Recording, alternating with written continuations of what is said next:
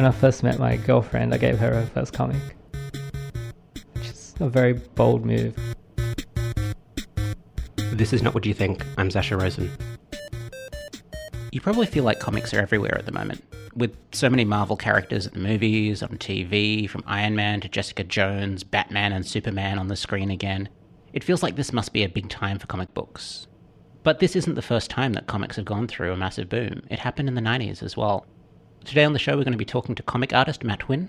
But first, well, I'll let Marcelo tell it. He was there. My name is Marcelo Baez. I'm an illustrator, graphic designer, comic artist. Been doing this uh, professionally for about eight to ten years, uh, but I've been drawing since I was a young lad. Comic fans know these stories back to front. What was happening with um, Image, the Image boom that happened in in America in the '90s, where all these big creators left um, Marvel to create their own comic company.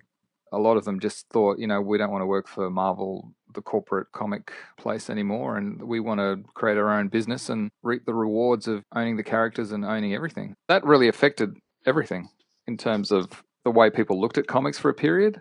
People really felt like comics were going to be worth a lot of money, and the companies felt like, oh, let's make multiple covers. And people just got excited young people and then speculators started getting involved and thinking, let's buy up 10 copies of each issue. And I think this just really happened until the bubble burst and people realized that, you know, there's so many copies of so many of these popular issues. How can they possibly be worth anything if there's like, if there's a million copies of, of Spider Man issue one by Todd McFarlane or whatever it was, the guys that left Marvel, they're almost like rock stars. They were almost seen as rock stars from the point of view of all the geeky comic people because they used to go to different comic shops around America and they'd have like signings and there was huge lineups, people lining up for like rock stars. It was bizarre. And the amount of money they were getting paid for certain jobs, they made a million dollars for one issue. Even the ones that weren't the most popular image books that came out, like uh, I think it was Jim Valentino, he made a million dollars on one issue most of these guys made so much money in the first issue or the second issue. There was a lack of consistency, and they were so young as well. Most of them were in their early 20s. Like, what happens when you give a, a young kid a million dollars and he's only 20? I don't think he's going to focus on making more comics. He's just going to want to party. And that's what pretty much a lot of them did, which I can understand. So, is this like a generation of Justin Bieber's, pretty much? Yeah, yeah, that's a horrible way to put it, but probably, yeah, yeah. God, that's a horrible thing to say, but yeah, that's probably true. When you look at the Australian industry, a lot of people like to say that there really isn't an industry locally. And and there isn't in a way because there is no big company here that has work, like for example, like Marvel and DC over in America. Everything's self-published here. I mean, anyone with real talent and a bit of brain power realizes that they've got to get their work up to a standard and then look for work overseas. I don't know if it was a boom here, but I definitely feel like there was a there was an explosion of creativity in the 90s of people feeling confident enough to to publish their work and sell their books and they sold well like Hairbutt the Hippo, Platinum Grit, Da 'n Dill, Greener Pastures. I've probably forgotten a few others, but they sold really well and they were quite popular like here in Australia. But mainly at the shows, it's not like there's a big name where people would remember it like Spider-Man or Batman and everyone knows it. It's not that kind of popularity. My first self published comic, which I actually sold okay considering I was no one, I was no name, and I just came out selling my comic at shows called Diabla. I sold it and I was surprised that people liked it. In my first six months, I think I sold 150 copies, and I, I felt like Stephen King from someone that had never sold anything and I got rid of 150 copies in six months. And that's not going hardcore selling. That was just going to a few shows and dropping books off at a few comic shops and begging the people to sell it for me and things like that. I met Matt Huynh when he was Matt was really young. I was in my late twenties, I think, and I met him at a comic comic convention. He was he was quite amazing because I was starting out my comic book and he was doing like bits and pieces. But he showed a lot of potential. Matt's stuff was incredible, even when he was really young. He must have been fifteen maybe 16. Yeah, it's funny because I live here in Wollongong and I went up to Sydney on a Saturday with my niece and my wife and they were shopping and I just wanted to go to the comic shops. So they went their way and I went my way and then I bumped into Matt and I thought Matt was in New York. And I said, What are you doing here? He said, Oh, I just got back. And I was like, Oh, dude, this is cool. And then I just said to him, like a big comic geek, I just said to him, Hey, man, let's go shopping for comics. And and Matt goes, and Matt just said to me, "That sounds awesome. Let's go." When I ran into Marcelo in that, we actually went to Comic Kingdom because it was closing down, and so it was like a last hurrah for us. And that, that's been around for decades in Sydney. It's a really old school comic shop. It was the first comic shop I've ever been to, and the same posters are on the walls after all these years, and uh, it was so good. And Marcelo grabbed a whole bunch of uh, Jack Jack Kirby's and stuff. They opened up the old back areas. They wouldn't usually let people in, so you could find out what was in those old long boxes and everything. It was the best. Matt Huynh is a comic artist who started his career in Sydney, and his career itself has gone through a bit of a boom. He was pretty successful here and now overseas in New York City. He's famous not least for drawing Nam Le and SBS's interactive comic The Boat. He started his career after the 90s boom, but the landscape of how comics are made has been changing a lot over the last 10, 15 years. Matt, thanks for coming in. Thanks for having me. Does it feel good to buy a new comic? To buy a new comic? Yeah, like is there a thrill to the, the collection of this sort of stuff? Yeah, I've been in and out of collecting comics. I buy a lot of indie comics and just things that kids starting out are doing. That's kind of what I really do and try and support. So not Superman, Batman, Avengers, indie comics is something different. Well, I have lately been buying commercial stuff a lot more, only because I've come back home to my hometown and visited my old comic shops and old haunts and everything and saw the old guys behind the counter and got swept into all the new releases and stuff and started picking that up. There's a lot of exciting new releases. So it's not just nostalgia for you at the moment? No, it's like I'm I'm genuinely curious, right? Like there's the new new third installment of The Dark Knight. I like I went out to the stores on the day that came out. And th- this is the story that some of the upcoming film Batman vs Superman is based on. It. It's a dark story made by a comic stalwart, the guy who did Sin City, Frank Miller. Yeah, he did Sin City. He did 300. He did a great Daredevil run. It was like really noir, but yeah, in the comics world. I was I'm a big fan of that stuff and the third installment's coming out, and or it just came out, and it's it's kind of a big deal because he's collaborating with other people, and he's been not well as well. I've heard, so it's curious to me see where he's at. He's such an auteur. It's not. It's not like I'm just like catching up with the next Batman. That's kind of different. Like it's a bit overwhelming keeping up with what Batman gets up to this week but like he's such a strong voice you know like i i really follow artists and writers in the comics world. Like it's more more than the character arcs and everything, because that's too overwhelming. But like there are there are like superstar creators that I'm always kind of curious about and kind of have a soft spot for. One of the things we're going to be talking about today is what Marcelo has been talking about, which is the big international industry and people in Australia trying to either get involved or put together a rival industry.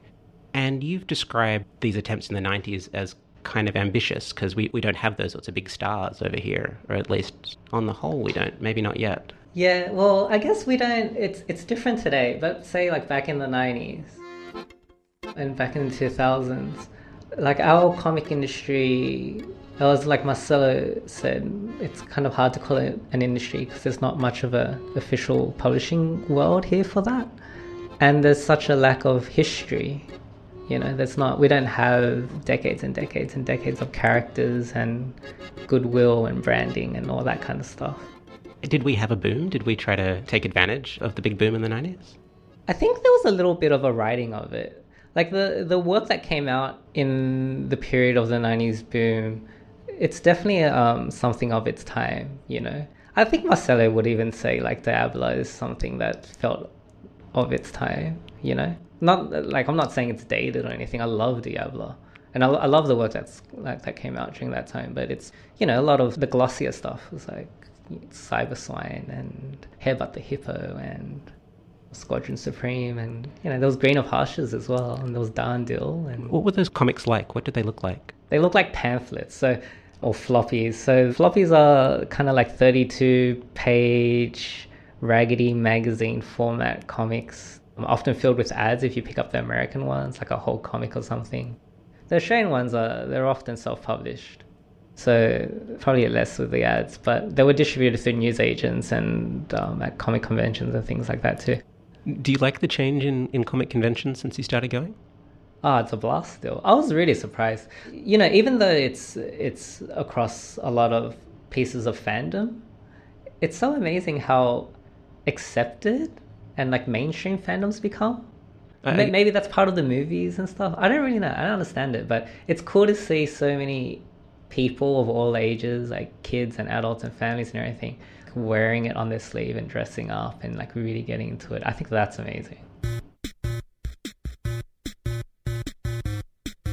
And like nowadays, it's easy to get something published in China, have it shipped back to you. This wasn't. It wasn't that easy back in the nineties. Yeah, it, would have been a whole operation, and the cost would have been so much higher. So you kind of had like a low level student Kinko's zine copying, folding, stapling crowd, and then you would have had guys who were like really going for it and trying to set up printing and distribution from overseas, importing and warehousing, and like getting it out through the newsagent distributors or even through Diamond, which is um, kind of like the one big American distributor, and getting that through their channels worldwide. And, and what happened to these guys? Are they rich and famous now? Not that I know of. I've tried to follow up on some of them. I'm, I'm fans of them. I guess a lot of them have moved to other industries or to taking care of babies, and there's kind of a generational like wash in and out of um, comic creators, you know.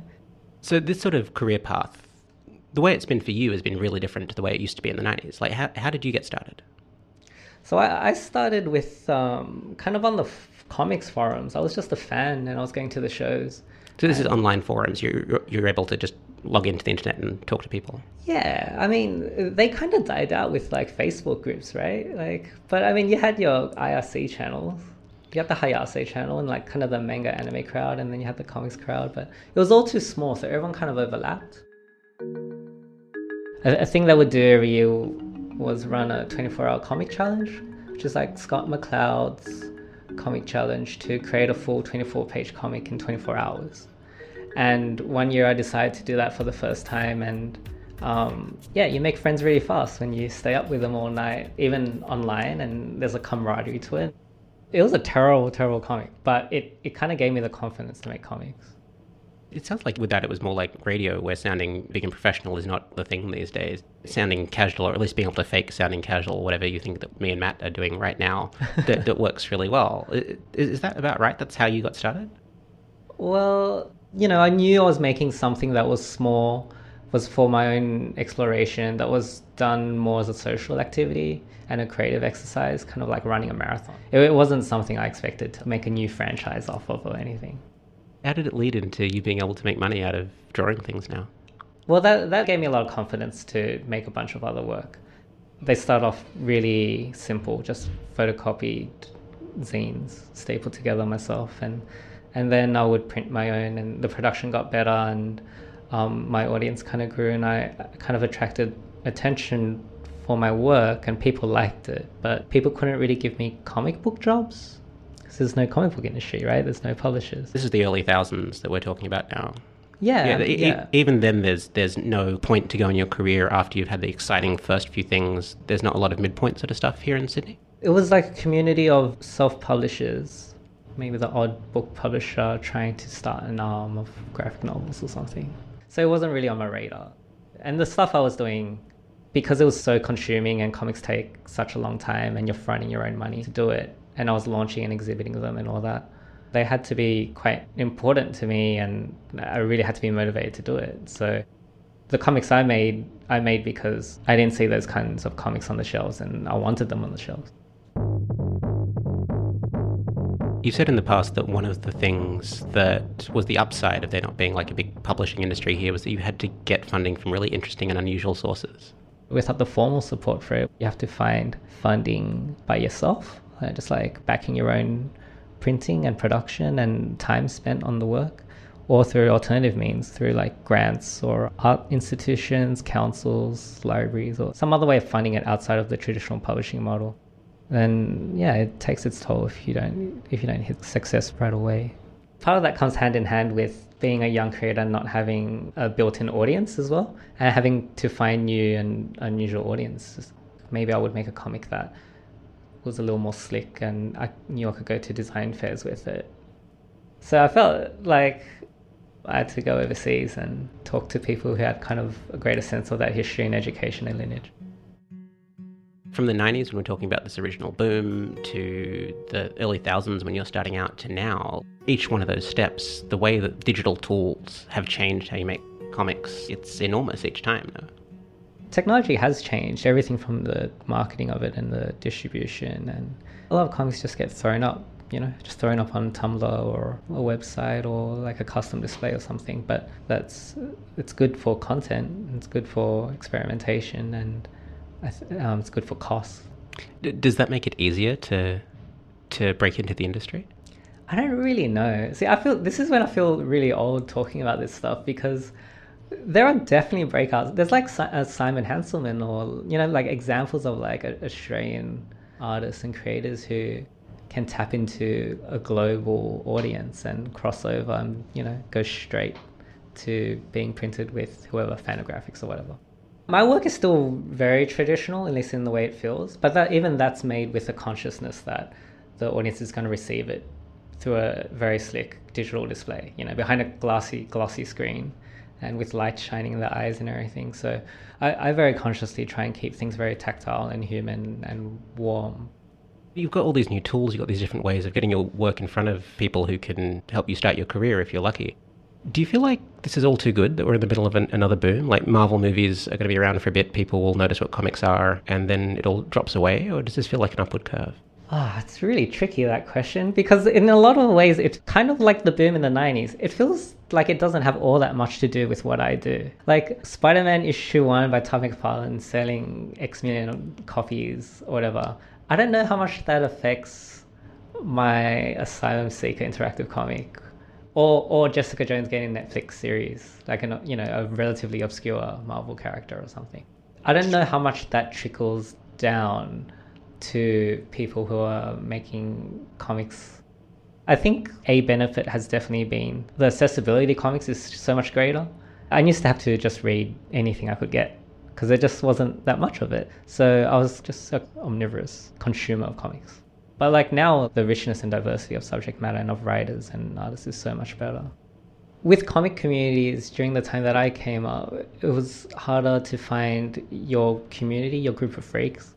You'd be stuck with the superhero guy if you were doing really emotional autobiographical comics or something.